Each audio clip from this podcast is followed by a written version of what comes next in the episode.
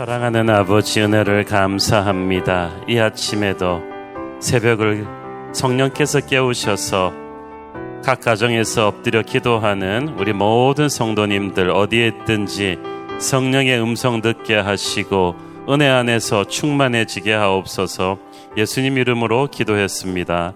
아멘. 할렐루야. 우리 새벽을 기도로 깨우시는 지금 온라인 생방송으로 동참하고 계신 국내 모든 성도분들에게 하나님의 은혜와 축복이 넘치도록 임하기를 원합니다.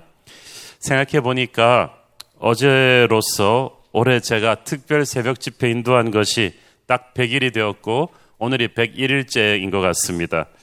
매년 하는 신년 40일 특세 후반부에 코로나 사태가 터지는 바람에 그때 올해 연초에 특세를 연장해서 우리가 83일을 했었고 한 3주 전부터인가 다시 코로나 사태가 악화돼서 오프라인 예배가 어려워지면서 제가 다시 특세 생방송 설교를 시작해가지고 지금까지 합쳐서 벌써 뭐 100일을 돌파한 것입니다. 이래저래 정말 아, 그 올해는 우리 인생에서 참 제 목회 인생에서도 오래 기억될 것 같습니다. 어, 많은 분들이 목사님 힘드셔서 어떡하세요? 매일 새벽 이렇게 오래 하시느라고 그러다가도 꼭 끝에는 그렇지만 저희는 너무 좋아요. 아, 사실 매일 설교하는 것이 힘들기는 하지만 이 끝이 안 보이는 이 힘든 시간을 함께 지나가고 계신 우리 성도님들에게 영적인 격려가 될 수 있다는 생각에 힘든 줄을 모르고 이렇게 하고 있습니다. 성령께서 제게 또 새 힘을 공급해 주고 계시고 하나님께서 정말 알려주시는 것 같아요. 하나님이 아니면 아무 소망이 없다는 것을 이 세상에 어디 우리가 관심 들 곳이 있겠습니까? 뉴스를 한 10분만 보면 그냥 마음이 불안하고 나라가 다 망할 것 같고 온 세계가 어쩔 줄을 모르는 것 같은 이 시기에 그래도 날마다 기도하실 수 있는 분이 있다는 것, 우리의 손을 잡고 가시는 그분이 있다는 것이 얼마나 큰 위로인지 모르겠습니까? 어, 어제에 이어서 계속해서 우리는 오순절 다락방 성령 강림 사건 이후 모여든 사람들에게 선포한 이 베드로의 메시지를 묵상하려고 합니다. 우리 사도행전 2장 오늘의 본문 33절부터 39절까지 말씀을 저와 여러분이 한 절씩 교대로 읽어보도록 하겠습니다. 하나님이 오른손으로 예수를 높이심에 그가 약속하신 성령을 아버지께 받아서 너희가 보고 듣는 이것을 부어 주셨느니라. 다윗은 하늘에 올라가지 못하였으나 친히 말하여 이르되 주께서 내 주에게 말씀하시기 내가 네 원수로 네 발등상이 되게 하기까지 너는 내 우편에 앉아 있으라 하셨도다 하였으니 그런즉 이스라엘 온 집은 확실히 알지니 너희가 십자가에 못 박은 이 예수를 하나님이 주와 그리스도가 되게 하셨느니라 하니라. 그들이 이 말을 듣고 마음에 찔려 베드로와 다른 사도들에게 물어 이르되 형제들아 우리가 어찌할꼬 하거늘 베드로가 이르되 너희가 회개하여 각각 예수 그리스도의 이름으로 세례를 받고 죄 사함을 받으라 그리하면 성령의 선물을 받으리니 이 약속은 너희와 모든 자녀 너희 자녀와 모든 먼데 사람 곧 주 우리 하나님이 얼마든지 부르시는 자들에게 하신 것이라 하고 아멘. 어, 어제 보았듯이 우리 짧은 설교에서 베드로는 예수님의 삶과 십자가의 부활의 의미를 압축해서 풀어놓고 있습니다. 그리고 거기에 꼭 맞는 이 시편에 기록된 다윗의 예언까지 인용합니다. 같은 설교자로서 저는 아주 감탄스럽습니다. 미리 준비한 설교가 아니거든요. 그런데 어떻게 이런 놀라운 짜임새 있는 메시지를 선포할 수 있었을까? 그야말로 하나님의 감동으로 주신 성령의 설교라고 밖에는 할 수 없을 정도로 그 연결과 전개가 뛰어납니다.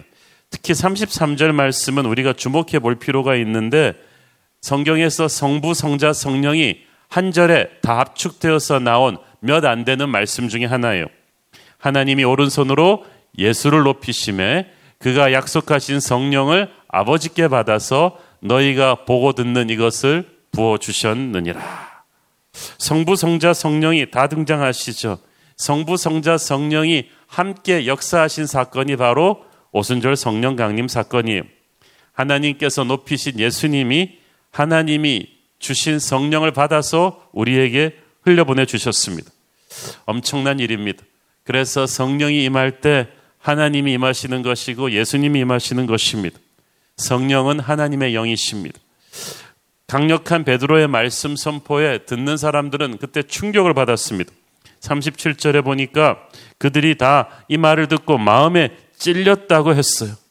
그 말은 정말로 말씀이 칼처럼 사람들의 가슴 속을 뚫고 들어왔다는 거예요. 정말 그렇습니다. 하나님의 말씀은 날카로운 칼과 같다고 했어요. 히브리서 4장 12절, 13절에 나오지 않습니까? 시작. 하나님의 말씀은 살아있고 활력이 있어 좌우의 날선 어떤 것보다도 예리하여 혼과 영과 및 관절과 골수를 찔러 쪼개기까지 하며 또 마음의 생각과 뜻을 판단하나니 지으신 것이 하나도 그 앞에 나타나지 않음이 없고 우리의 결산을 받으실 이의 눈앞에 만물이 벌거벗은 것 같이 드러나느니라. 사람들은 끊임없이 자기를 위장하고 숨기려고 합니다. 우리가 어른이 돼 간다는 것, 교육을 받는다는 것은 어떻게 하면 자기 내면 세계의 추함을 교양과 매너와 어떤 제스처와 웃음으로 절묘하게 숨기는 것을 배워간다는 거예요. 그러나 하나님의 예리한 말씀 앞에서는 어떤 그런 인위적인 가식과 위장이 통하지 않아요. 공항 검색 때 그 아주 고성능 엑스레이 탐색기에 딱 걸리면 속안의 내용물이 다 드러나는 것과 같습니다. 살아 역사하는 하나님의 말씀은 내가 아무리 숨기려고 해도 내 영혼의 실체를 그대로 순식간에 드러내 버립니다. 가끔씩 그 설교 끝나고 나면 그런 얘기 듣습니다. 목사님이 우리 집에 CCTV를 달아 놓으신 게 아닌가? 아니면 우리 집 사람이 내 얘기를 목사님한테 몰래 일러 바친 것이 아닌가? 그렇지 않고서 어떻게 설교가 오늘 내 상황과 그렇게 정확하게 맞을 수가 있는가? 그거는 CCTV 탓도 아니고 일러 바친 탓도 아니고 성령께서 말씀을 통해서 우리의 마음을 찌르신 것입니다. 어떨 때는 말씀이 나의 그 사업관을 찌릅니다. 어떨 때는 말씀이 나의 자녀 교육관을 찌릅니다. 어떤 때는 말씀이 내 안에 있는 분노를 찔러버립니다. 어떨 때는 말씀이 내 안에 있는 음란을 찌르고 어떨 때는 말씀이 내 안에 있는 질투심을 찌릅니다. 우리 각자의 영혼의 상태에 따라서 그때 가장 수술이 필요한 부분을 성령께서 말씀의 칼로 찌르시는 거예요. 영혼의 정곡을 찔렸기 때문에 뜨끔합니다. 정신이 번쩍 납니다. 저는 항상 하나님의 말씀이 우리 가운데 깊은 찔림이 있기를 바랍니다. 하나님의 말씀을 듣고도 찔림이 없다면 그건 양심이 둔탁해진 거죠. 말씀으로 나를 찌르신 까닭은 그냥 건드려 보는 것이 아니라 찌르면서 그것은 치유하는 의사의 칼인 거예요. 내가 문제의 심각성을 인식하고 반응한다면 하나님의 말씀은 나를 찌를 뿐 아니라 나를 치유하실 것입니다. 설교를 들은 청중들이 어떻게 반응합니까? 37절을 보세요. 형제들아, 우리가 어찌할꼬? What shall we do? 그러면 우리가 이제 어떻게 살아야 하는가? 뭘 바꿔야 하는가? 이게 진짜 설교를 들을 때 나오는 반응입니다. 설교를 듣고 나서 아 설교 잘한다, 아 설교 뭐, 좋다 이렇게 말하면 설교 잘못 들은 것입니다. 진짜 살아 역사하는 하나님의 말씀에 검에 찔리면 영혼의 탄식 소리가 납니다. 아이쿠 내가 잘못 살았구나. 어쩌면 좋지? 어떻게 해야 됩니까? 그것은 자기의 영적인 영혼의 바닥이 드러났다는 것을 인정하는 탄식이에요. 내 죄가 깊었구나. 나의 죄가 하나님의 아들 예수님을 십자가에 못 박았구나. 그리고 절망감에 사로잡힙니다. 진짜 성령의 역사는 그래서 십자가 앞으로 우리를 딱 데려다 놓습니다. 그래서 십자가에 주님을 못 받게 한 그 죄가 남의 죄가 아니라 내 죄라는 것을 인식하면서 내가 어쩔 수 없이 죽는 경험을 하게 합니다. 말씀의 검으로 문제가 확 드러났는데 내 힘으로는 내 영혼의 파산 상태를 해결하지 못하겠다는 것을 인정합니다. 내 힘으로 나를 구원할 수 없다는 사실을 통과하게 하십니다. 그 절망을 하는 인정을 해야 자존심이 그렇게 죽어야 우리에게 소망이 있는 것입니다. 사랑하는 여러분, 오늘도 우리는 말씀을 붙잡고 십자가 앞에서 절망을 선포해야 합니다. 내 힘으로는 내 가정 못 살립니다. 내 힘으로는 내 사업 살릴 수가 없습니다. 내 힘으로는 우리 아이들 제대로 못 키웁니다. 내 힘으로 이 나라 어떻게 할 수가 없습니다. 이것을 하나님 앞에서 인정하고 절망을 선포할 때 희한하게 그때부터 성령이 살려주십니다.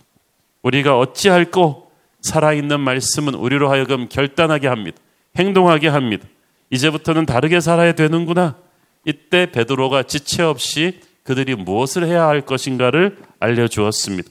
38절이 오늘, 오늘의 또 하나의 중요한 구절입니다. 시작. 베드로가 이르되 너희가 회개하여 각각 예수 그리스도의 이름으로 세례를 받고 죄 사함을 받으라. 그리하면 성령의 선물을 받으리니. 자, 여기서 거듭남이 무엇인가를 하나하나 중요한 포인트로 가지고 얘기해 줍니다. 너희가 각각 회개하고 예수 그리스도의 이름으로 세례를 받고 죄사함을 받으라. 그리하면 성령의 선물을 받으리라.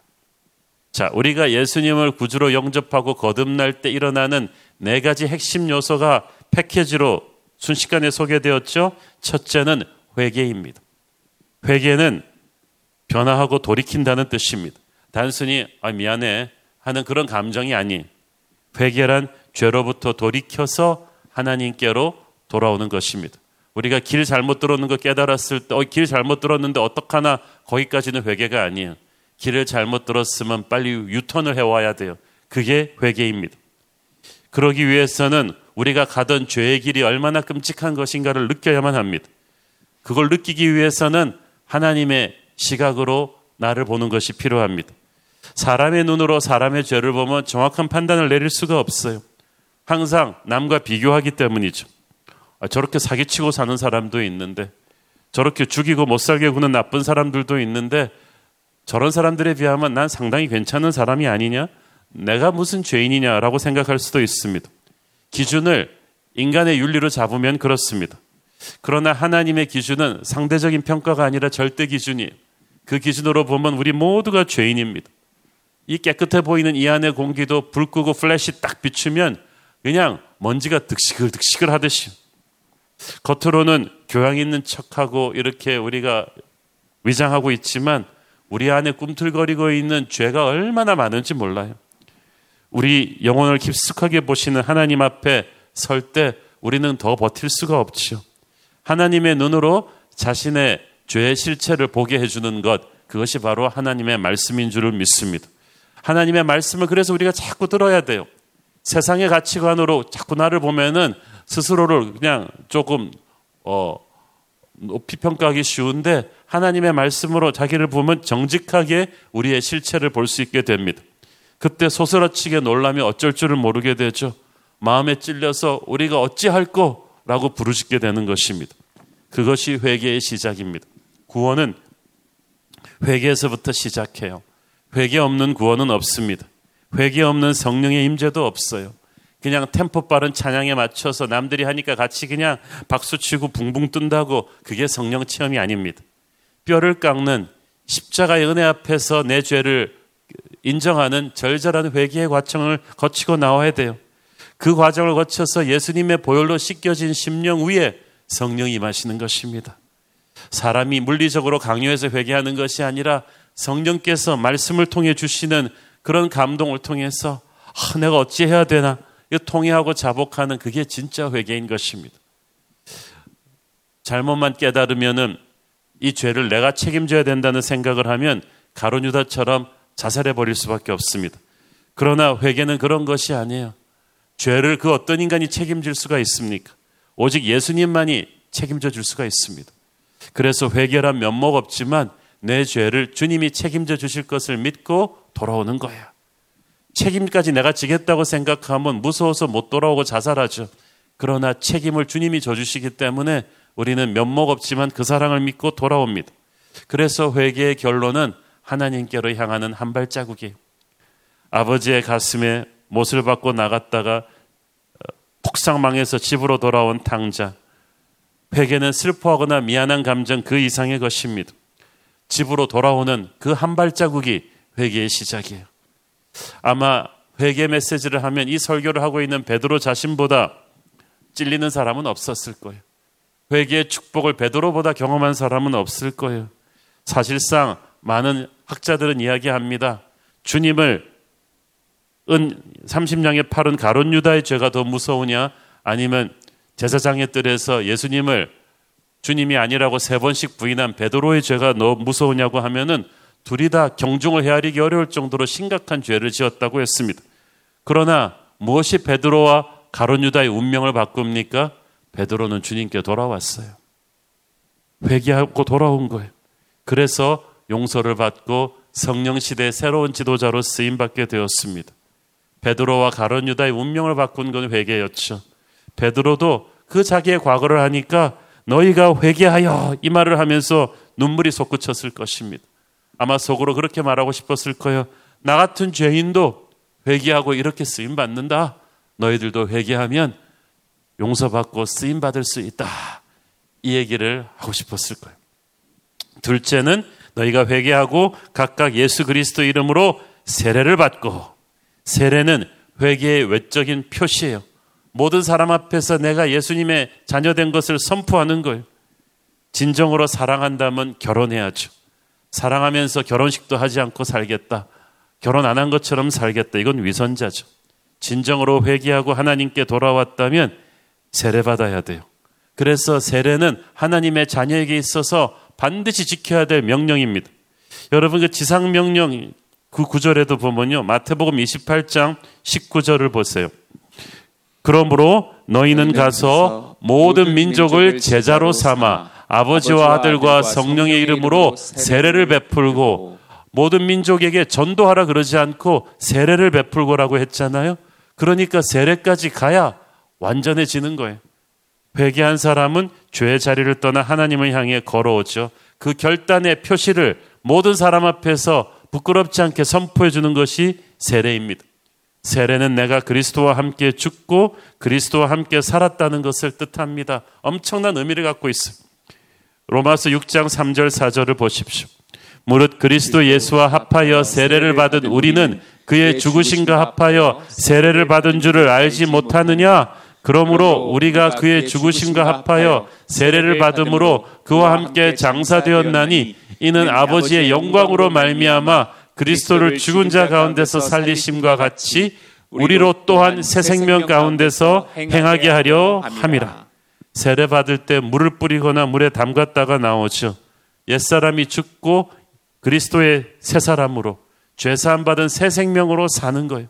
이 세례를 받다가 처형당한 크리스천들 굉장히 많습니다. 세례만 받지 않았어도 되는데 그들은 세례를 통해 자신의 믿음을 표시했어요. 내가 그리스도를 부끄러워하지 않겠다는 선포예요.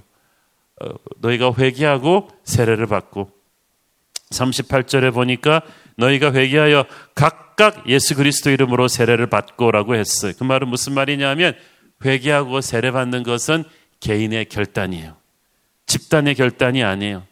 어떤 분은 자기는 예수 잘 안 믿지만 우리 아내가 평생 교회를 다녔으니까 우리 아내 등에 엎혀서라도 천국에 다는 길 들어갈 거라고 합니다. 천국 문 앞에서 내리라 그럴 거예요. 절대로 아내에게 엎혀서 들어갈 수가 없어요. 부모의 신앙에 묻어갈 수 없어요.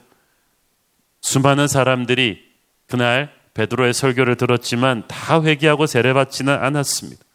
회개하고 세례받을 수 있는 것은 각 개인에게 임한 하나님의 은혜입니다. 세 번째로는 죄사함을 받으라고 합니다. 죄사함은 완전한 용서를 말합니다. 우리가 진심으로 하나님 앞에 회개하고 돌아오면 하나님이 우리를 용서해 주세요. 용서해 준다는 것은 그 죄값이 우리의 어깨에서 예수님에게로 옮겨가는 것을 말합니다. 진심으로 회개하고 예수님을 믿는 자에게 주는 축복은 완전한 용서입니다. 그 정신심리학자들이 말하는데 만약 사람들이 자기가 완전히 용서받았다는 사실을 확신하기만 한다면 정신병동에 있는 환자들 상당수가 당장 정상생활로 돌아가도 된다고 합니다. 그만큼 우리 인간의 죄의식은 우리의 멘탈을 파괴하죠. 그러나 죄사함을 받을 때 천국의 기록에서 내 죄의 기록이 싹 지워지고 또한 죄의 권세가 이제부터는 나를 지배하지 못합니다. 세상을 살면서 죄의 권세에게 딱 눌려가지고 죄의 노예가 되어서 살아가는 사람들은 얼마나 불쌍합니까? 그러나 나사렛 예수의 보혈로 무장한 우리에게 더 이상 어떤 어둠의 권세도 주장함이 없습니다. 어떤 유혹과 협박도 통하지 않습니다. 죄 사함을 받는다고 할 때 천국에서 내 죄의 기록을 지우시면서 동시에 땅에서의 나를 압박하고 있는 모든 죄의 권세를 주님께서 무너뜨려 주시는 것입니다. 이제 괜히 눈치 보고 불안해하고 두려워할 필요가 없는 영적인 당당함이 그에게 주어질 것입니다. 넷째, 그리하면 성령의 선물을 받으리니. 자신의 죄를 회개하고 주님 앞으로 돌아와 세례받은 사람에게 죄의 용서와 함께 그 순간부터 성령이 임하십니다. 성령이 마침표입니다. 활용 점정이죠. 물 세례와 함께 성령 세례가 임하는 것입니다. 성경에 약속된 모든 성령의 은사와 능력과 기름 부으심과 축복이 나에게 임하는 것입니다. 그분의 거룩한 임재가 나를 채우면서 그 평안함을, 그 감동을, 그 자신감을, 그 충만함을 겪어보지 않은 사람은 알 수가 없죠. 오늘 이 새벽에 여러분에게 성령이 충만하게 임하시기를 축원합니다. 이 보시면 아시겠지만 진실한 회개함으로 시작돼서 죄사함 받고 성령의 선물을 받는 이 모든 것은 따로따로 떨어지는 것이 아니라 한꺼번에 연결되는 패키지입니다. 우리가 보통 거듭났다, 중생했다, 구원받았다고 말할 때 이 패키지 전체를 묶어서 말하는 거예요. 회개와 세례와 죄사함과 성령의 선물을 받는 이 과정 전체가 다 묶여져 있는 것입니다. 이 과정을 우리는 하나도 스킵할 수 없고 제대로 통과를 하면 성령께서 우리를 사로잡으셔서 세상이 감동할 수, 감당할 수 없는 능력의 크리스천으로 만드실 거예요. 이 베드로가 청중들에게 회개할 것을 촉구했지만 무섭게 뭐 야단치거나 그런 게 아닙니다. 39절을 보면은 이 약속은 너희와 너희 자녀와 모든 먼데 있는 사람 곧 주 우리 하나님이 얼마든지 부르시는 자들에게 주신 것이라고 베드로는 말하는 거예요.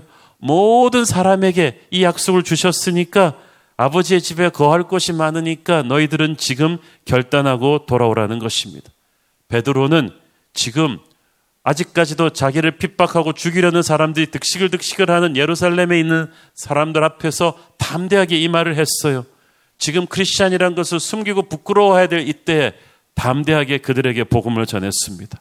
여러분, 우리도 그렇게 해야 돼요. 지금 우리를 핍박하는 사람들이 있다고 해도 오해하고 교회를 욕하는 사람들이 있다 해도 몰라서 그러는 거예요. 성령을 체험하지 않아서 그래요. 그들을 불쌍하게 여기시고 그들을 위해서 기도하고 담대하게 그리스도의 복음을 전합시다. 그들도 말씀 듣고 회개해서 죄사함을 받고 성령의 충만함을 받을 수 있도록 주위 분들에게 담대히 복음을 전하는 저와 여러분 되기를 축원합니다. 기도하겠습니다. 주님 은혜를 감사합니다. 복음의 능력이 있고 능력의 복음을 받을 때 회개와 죄사함이 일어나며 성령을 받는 축복이 있다는 것을 우리가 배웠습니다. 하나님, 우리를 핍박하는 세상을 향해 베드로처럼 담대하게 복음 전하게 하여 주시옵소서. 예수님 이름으로 기도했습니다. 아멘.